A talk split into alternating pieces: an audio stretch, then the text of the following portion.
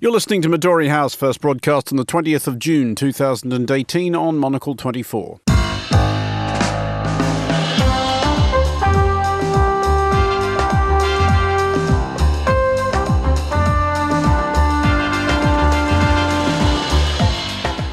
Hello and welcome to Midori House, coming to you live from Studio One here in London. I'm Andrew Mueller. On today's show, US President Donald Trump appears on the verge of solving yet another problem, an accomplishment which would be more impressive if it wasn't yet another problem he caused. My guests, Joy Lo Dico and Terry Stiastny, will discuss this and the day's other top stories, including the latest British parliamentary drama amid the ongoing attempts to figure out what Brexit is actually going to look like. Canada officially becomes the second country in the world to legalize legalize recreational marijuana, and. I'm from Wall Street. Do you think people really get rich playing by the rules? Is it too soon for a new Kevin Spacey movie? That's all coming up on Midori House on Monocle 24 right now.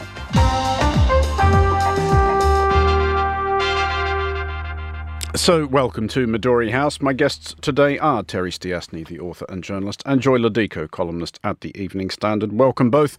And we will start in Washington, where there are signs that even the Trump administration may be realizing that when you find yourself having to explain exactly why you're not quite as bad as the Nazis, it may be time to rethink your approach. Reports suggest that Homeland Security Secretary Kirstjen Nielsen is drafting an order which will end the separation of families of migrants at the border. Other reports suggest President Donald Trump is going to sign either that or something similar, which would be in keeping with his standard practice of creating a crisis, uncreating the crisis, and then taking credit for solving the crisis. Um, Joy, first of all, uh, I have here written in the script, what sense does any of this make? Which I realise is possibly a redundant question already. But earlier this week, and it's it's actually not that late in the week, we were being told that only Congress can solve this. Whereas now it turns out that other people than Congress can solve this. It's almost like they're making it up as they go along. It is almost like they're making up as, as they go along. Um, I mean, as you, you're right to say, this is Donald Trump's problem. This is his policy in the first place. It's also the air of hostility that he wants to show to anybody who's trying to come into the country illegally. It is the extension of build the wall.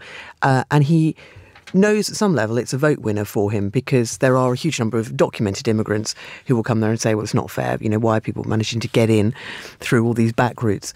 Um, but the minute you put the spotlight on what is actually happening, when the minute you kind of have a row of kids lined up uh, behind, um, you know, chainmail fencing, uh, the world is disgusted. And Trump is actually somewhat sensitive to his um, uh, international appearance. Um, Terry, this feels like I have a, a, question I have asked several hundred times, and the answer so far has always turned out to have been no. But is it possible that we have reached the point where at least some Trump officials, and possibly even, as Joy suggests, Trump himself, are at some level vaguely embarrassed? Um, it'll be interesting to see you know, a what this order, if it's signed today, actually does, and how much uh, you know how much it changes anything. Uh, so I think we can be a bit skeptical of Trump trying to say, "Look, I'll sign a piece of paper and it'll all be fine." Uh, I think the other question is, what was the actually the source of the pressure that made people change their mind? I mean, we've seen sort of international outrage. We saw Theresa May in the House of Commons today saying that you know th- she thought that this was these images were deeply disturbing and wrong and not something we agree with. You know, he's quite happy to ignore most world leaders. Was it you know the feeling in Congress? Was it the fact that you had every living first lady lady, including apparently his own wife, lining up to say that this cannot be justified. You know, was it the pressure from uh, from within his own party? Uh, you know, it'll be interesting to see how much of that we actually find out. Uh, put pressure. on Was it just simply, you know, the endless repetition on on news channels and news presenters breaking down in tears on air when they have to describe what's actually going on? Um, yeah, I think he's obviously discovered that this uh, has backfired. But you know, as as Joy was saying, it doesn't necessarily change the whole policy. I mean, when Trump was announcing that he was going to sign something later today, he said, well, but we still don't want millions of people coming to our borders. So there's a question of how they treat, you know, the adults of these families when they arrive at the American border. And then beyond that, there's the question of what on earth do you do to deal with the situation in Mexico and Honduras and El Salvador and Guatemala that's there's part of the reason that so many people are coming to the states at the moment you know there's doesn't seem to be any kind of joined up policy whatsoever to try beyond trying to say, well, let's let's deter people and let's tell people they're not welcome here. Uh, also worth noting that among the chorus of disapproval was pretty much every uh, allied government, several non-allied governments, including that of the Islamic Republic of Iran, the Pope, and Marine Le Pen. Uh, on, on the, so when, when, Marine Le Pen thinks you're you're overdoing it a bit uh, on the hostility to undocumented migrants, again, it's probably time to take a bit of a look in the mirror. Uh, Joy, there is some suggestion that there is some uh, grand joined-up political strategy going on here, whereby he will sign something which reverses this policy. He will use that as leverage to bounce through an absolutely dreadful immigration policy, mm-hmm. which the Democrats will not vote for, and he can then blame the Democrats for screwing everything up. For the whole for the whole breakdown of the system that he himself created. Um, well, that kind of is U.S. politics, but in, in, a sense, he's got to win them round with some better arguments, uh, and I think he may well be losing rather more substantially than he was this time. And it sounds like a number of Republicans have turned against him, having seen the effects of what happens on the ground. Now, the odd thing about Trump is that he's a very instinctive and kind of emotional politician, and he will he will have tapped into uh, people's fear of outsiders and this idea that you know you're going to be infested and overrun. But there is a counter to that, which is people's natural. Uh, sympathy and desire to see children looked after. And so one set of emotional responses is now, you know, being knocked out by the rather stronger one and making sure that children are looked after.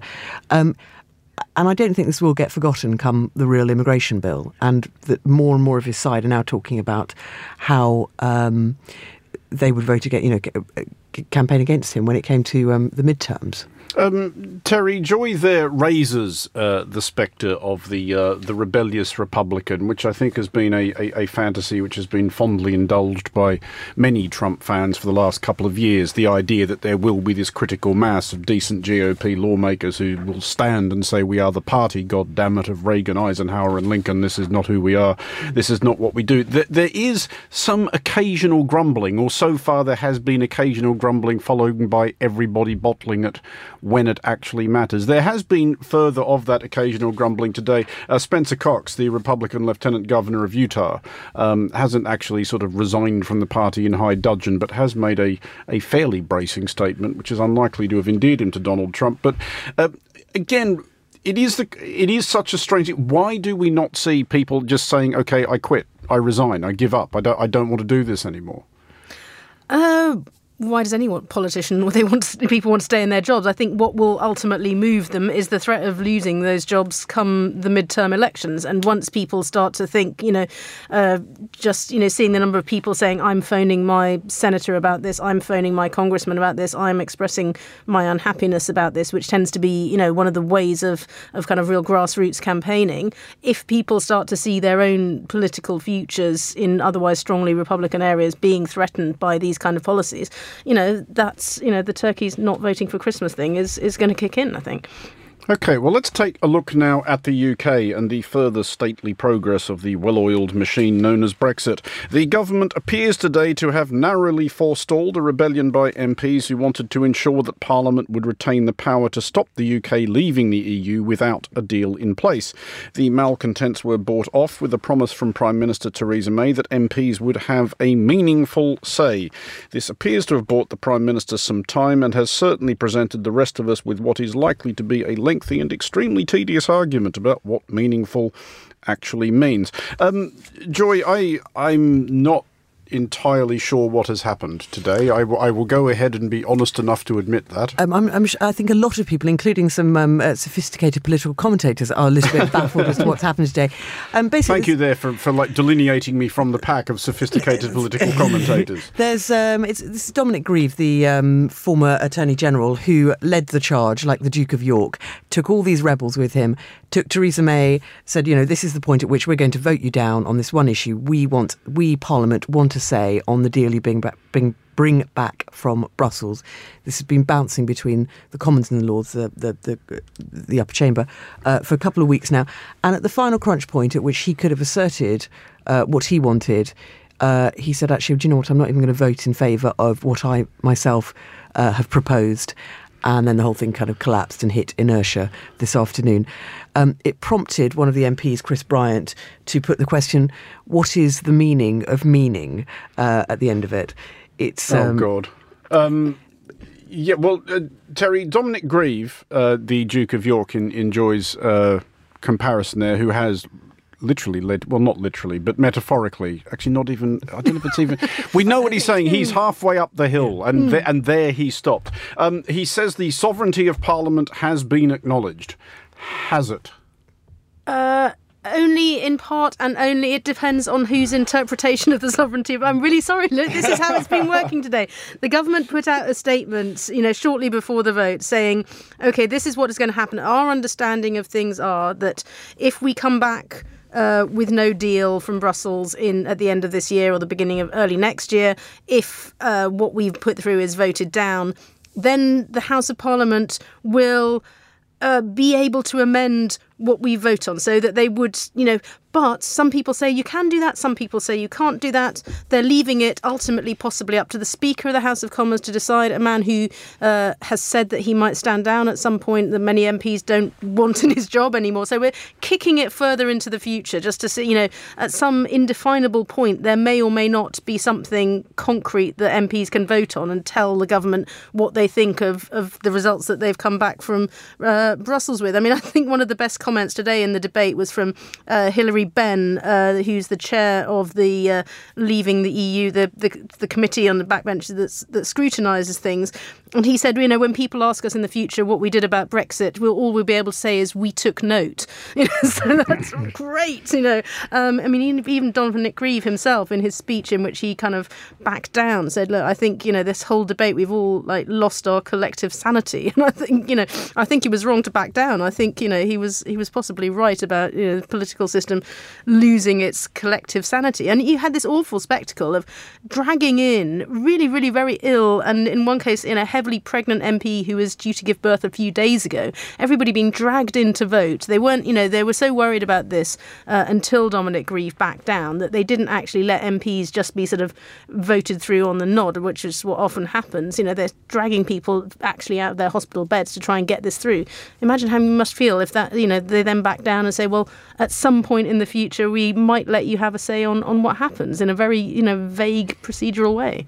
Yes, I, I, I take note. I can do no other, uh, as you can imagine, Martin Luther saying. Um, the thing is, uh, Joy, Terry talks there about kicking the can a little bit further into the future. We, we are running out of future into which to kick the can into, he said. That's, a, that's another uh, sentence for the scrapbook there. Uh, but we're supposed to be leaving the EU in nine months. yes, um, which is quite soon. I mean, it's, even, it's, even, stressing them out a little bit at the moment. Um, and, and, and it strikes me that nobody looks terrifically well prepared for this.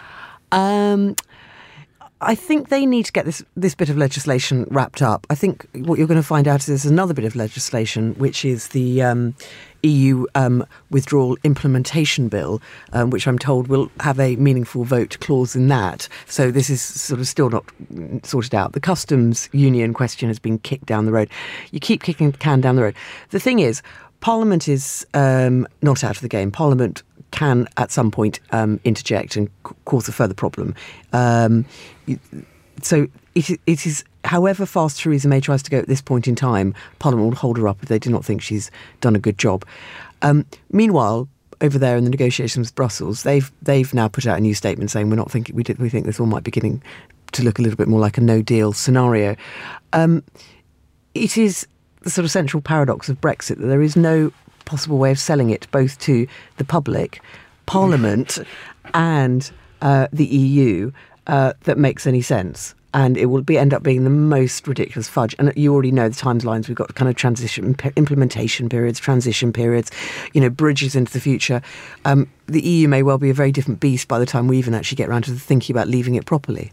And uh, you'd think, sorry, can I, one one thing you'd think MPs and rebels or not would have learned from the process this far is get an absolute concrete commitment of what is going to happen. Don't leave it up to interpretation. Don't leave it up to the speaker. Don't leave it up to Theresa May to decide. Get it in terms in writing. But Don't the, you think, the, the trouble is, get something they can hold people to. Parliament has accepted uh, that Brexit has to happen. Now, however many Remainers are sitting there sort of quietly wishing it wouldn't happen, they have had to accept that it's going to happen. And as a result, you've actually just got to let Theresa May do her job, and fudge after fudge after fudge will occur until we can get some sort of solution. But I think the nation needs to see the words, we have left the EU No, whether here's, your, here's your blue passport and your bent banana. Here's your, here's we- your blue done it passport. now. But it's also they're, they're purely tokenistic. I think the resolution we're going to end up with is something that is so close to us being in the EU, but nominally we have left, uh, that makes it almost meaningless. Uh, not for the first time, uh, Terry. It strikes me that the, the trick that the Remain campaign missed two years ago was was that they didn't say, "Look, like the EU, don't like the EU, want to leave it, not want to leave it." You have got no idea how boring this will be. uh, if, if, if you vote for Brexit, you are condemning the entire country to years and years and years uh, of just excruciating tedium. Um, what actually happens next, as we understand it? Having having having built it up there with a sort of uh, as excruciating tedium. As we understand, um, now the the amendment it goes back to the Lords again. The uh, bill on Brexit will t- finish its common stages before the end of the summer recess, which is uh, in a few weeks' time. So you know.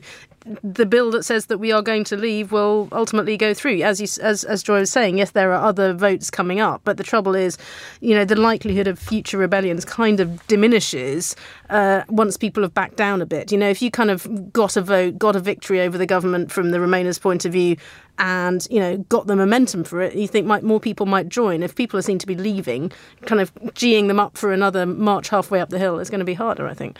Okay, we're going to take a short break now. You are listening to Midori House with me, Andrew Mueller, along with Terry Stiastny and Joy Lo Dico. Coming up next, the marijuana leaf forever.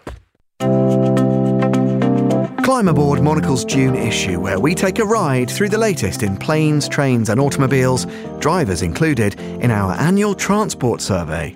But first, we set sail in Spain's medical ship, with its crew of doctors and nurses looking to help anyone waylaid by choppy seas.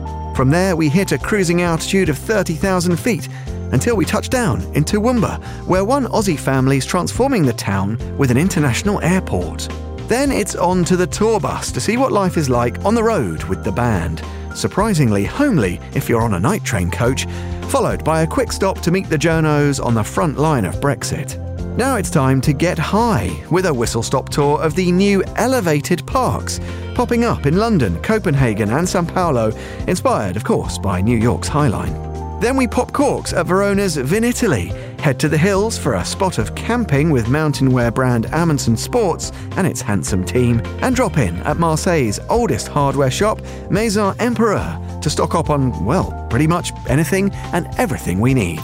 Monocle's June issue is out now. Get your copy today or subscribe at monocle.com.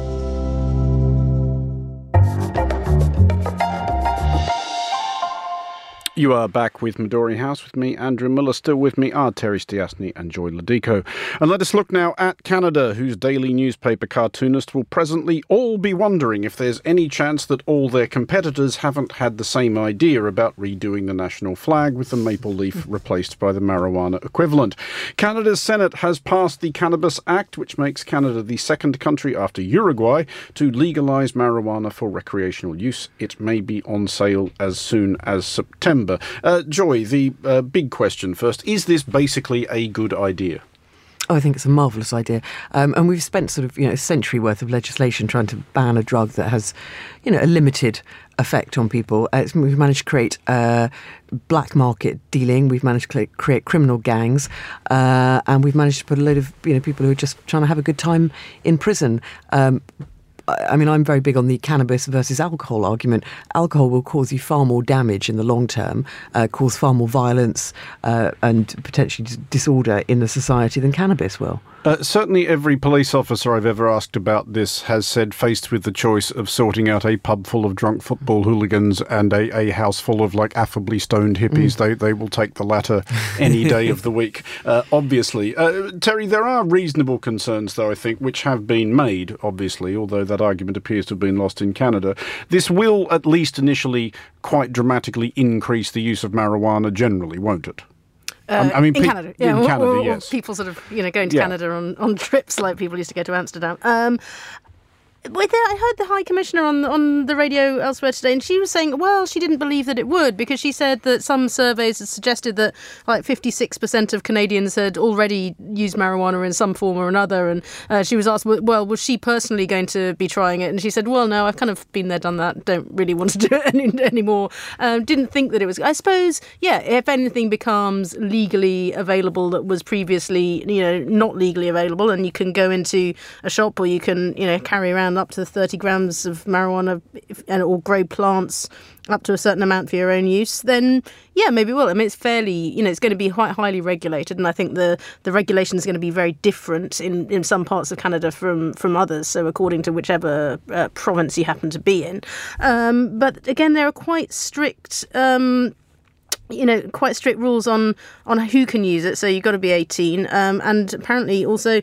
know very heavy sentences for for instance selling selling drugs to like underage people and the legal age is is going to be 18 so you know it's it's not going to be necessarily the the simplest and easiest uh, thing to do but yeah there probably will be some some increase i would have thought. Um, i mean i guess one of the questions that people worry about certainly in this country is like the really strong like the skunk and the the kinds of you know very very strong strains of cannabis that can have can have more damaging effects. But they it seems to be and i guess we'll see how it works in practice that they've got these you know these strict rules there for a reason to try and keep it under control. Um, Joy Terry there raises the uh, the comparison of, of Amsterdam, whose relative relatively liberal attitude to this sort of thing did turn it for many years into an absolutely magnetic destination for Europe's most boring people. Does mm. does, does, does Canada have to, to brace itself for something of an influx of, of people with bongos who uh, want who want to juggle in public spaces? Very possibly. I mean, it's a lot colder, obviously, in Canada, and it's a lot further away, certainly for the Europeans. Um, the thing is, in the but, US. But, but, but people in America who want to wear sandals in public and juggle it's true, and, but and play the bongos. There are already uh, nine US states that uh, where it's legal to have recreational use uh, of cannabis, and also just literally walking through a number of the other states, the air is thick with it. I mean, they they have basically given up the battle. I'm trying to remember. I can't remember this Amsterdam or Maastricht, but one of them uh, started talking about the idea that you actually had to show a passport and be a native in order to um, buy cannabis, and they were actually fed up with the tourists because they created the bad smell around the place rather than the marijuana. Um, Will it create a huge? I mean, it'll be great for the tourism industry. You know, good for Canada. Uh, it's already estimated it's going to make about 400 million in taxes, um, which will help, and then any extra tourism will also um, fill up the pot. So.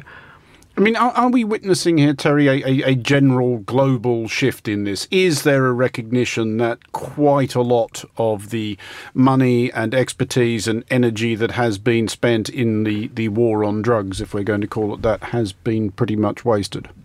Uh, wasted again. Mm, yeah, uh, well, in both senses of the. Um, I think, I mean, we in the UK, we've seen this week. It started with a discussion about uh, medical use of, of, cannabis, and you know, in certain individual cases, there's been a big outcry that people haven't been able to uh, get hold of drugs that you know work on, on children with severe epilepsy, for instance. It took a new turn when you know, former leader of the Conservative Party, William Hague, now Lord Hague, somebody who you know, when he was leader of the party, had been totally in favour of zero tolerance, now also said, look, we have we have lost this war. And for somebody, you know, that senior in the Conservative Party to turn around and say, you know, what is the point of this shows that attitudes have changed over the last 20 years. And I think, you know, in lots of countries across Europe, the, you know, things are becoming, the, the rules are becoming more liberal. So there does, there does seem to be, you know, a change. And people seem to be using that kind of the anti-prohibition argument, like why leave the drugs trade in the hands of, you know, gangsters and so forth when, you know, we, when we could take tax money from it and, and turn it into legitimate business. Or as somebody uh, noted that um,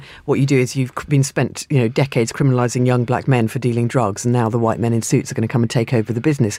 However, there is this point of actually separating out this drug, which causes relatively low effect, uh, relatively small effects compared to some other drugs, certainly not that addictive, from the real class That are messing up this country big time. And you want to, so the kids who want to use marijuana should not be being exposed to the same dealers who then have got all, all, sorts, of, all sorts of other drugs in their kind of pockets. Um, you know, this is in Canada, they, you're just going to be going to a shop and buying it, um, you know, a regulated shop and buying it.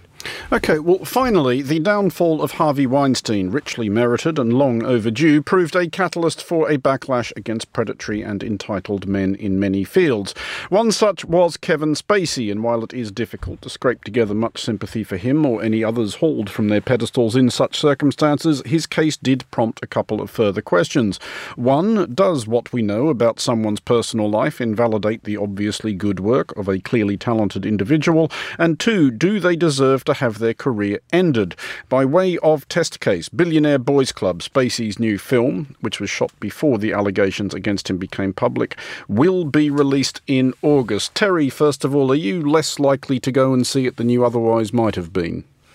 Uh, I think I probably am. Yes, um, it's it's interesting with the the different approaches that people have taken to films or TV series with uh, Kevin Spacey in them. So House of Cards basically wrote him out of the next series. Um, uh, in uh, the film All the Money in the World, they edited him out and literally replaced uh, Kevin Spacey with Christopher Plummer. Now, apparently, in this film, he's one of like an ensemble cast with you know a whole load of other actors, and he it's not you know purely him. Um, I I think I probably am less likely to go and see it. I you know I don't think you necessarily need to edit him out of everything that he's ever done, and I would still probably watch quite a few of his old films. But I start to realise that Kevin Spacey often plays very similar characters anyway, so you can almost kind of take it as read that the, what the Kevin Spacey character uh, might be. But I think it's probably ultimately it's like a fi- going to be a financial calculation by the distributors rather than necessarily you know a moral one. And I imagine his diary from here on in, as you say, this was a film that was made a couple of years ago now. I imagine his his future commitments are not looking all that heavy.